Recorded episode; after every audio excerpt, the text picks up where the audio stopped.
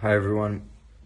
I just would like to continue a little bit on um, meditation about Saint Benedict. I felt I kind of had to rush off in the end there because basically these videos only upload to WhatsApp um, maximum six minutes. So I'm always kind of finishing up um, these thoughts quickly.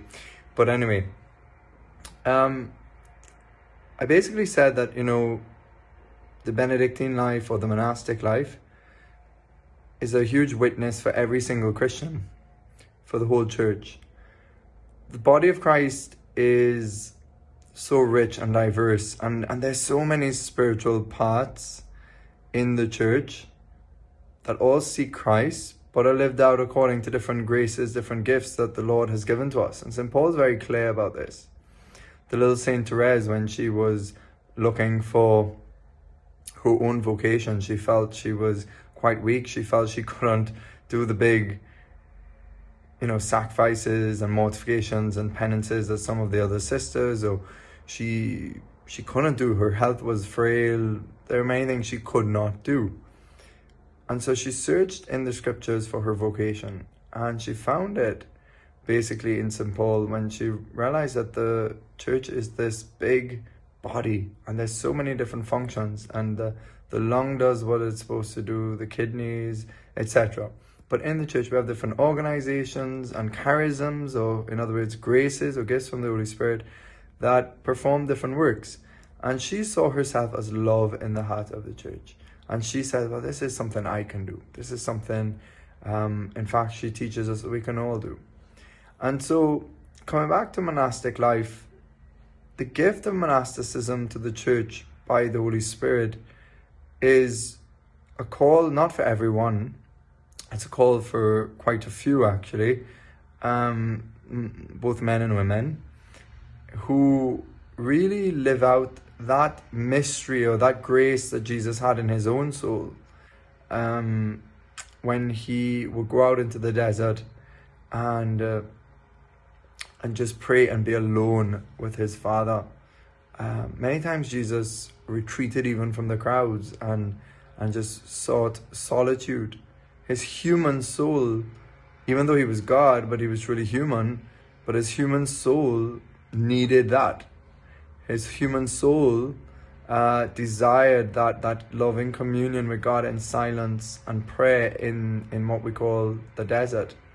And so monks and nuns make that reality of Jesus' life present visibly in the church for us today so that we could see Jesus' love for the Father, Jesus' desire to be alone with the Father in complete prayer. And we see that in the visible life of a monastery.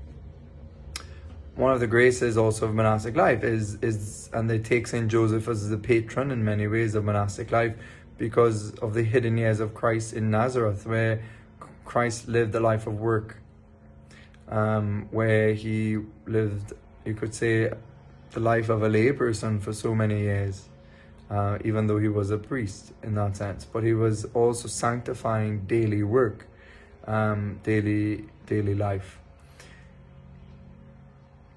Before I go into this part of the witness of monasticism, let's go back to the first point. That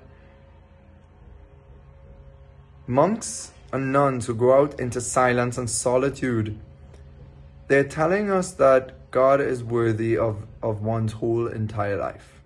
That the God is so beyond our understanding that every single thing we have have come from Him, has come from Him, and that He's worthy then of praise and adoration and giving everything back in return to Him.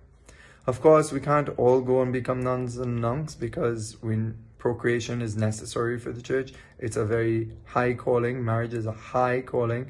It, it makes you saints. Those of you who are married, you can attest to that. The sufferings of marriage um, are, are huge, and they, when offered to Christ, make you saints. And I think quite quickly, they sanctify you very quickly. Everybody has their own corner, their own grace that God has called them to. We have to be faithful to where we are. So that's the first witness of monastic life, I think that, that God is worthy of all our praise and adoration. And this is true for every Christian. So we all have to make sure that Christ is first. We said that today, yesterday in the gospel. Jesus said, if you love father, mother, brother, sister, whatever, more than me, you're not worthy of me, he says. That's a challenging word. You're not worthy of me if we love others and things before we love Christ. So the monks teach us Christ has to be loved above all things. Then the next one of the next witnesses, as I was said, there was just daily life.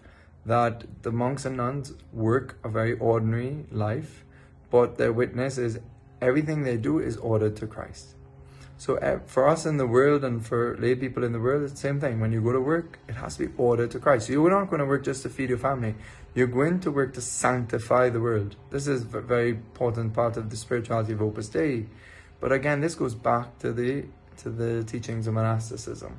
And this is these two points I want us to think about today. The, that God's worthy of everything and that ordinary work needs to be sanctified and offered in prayer. God bless you.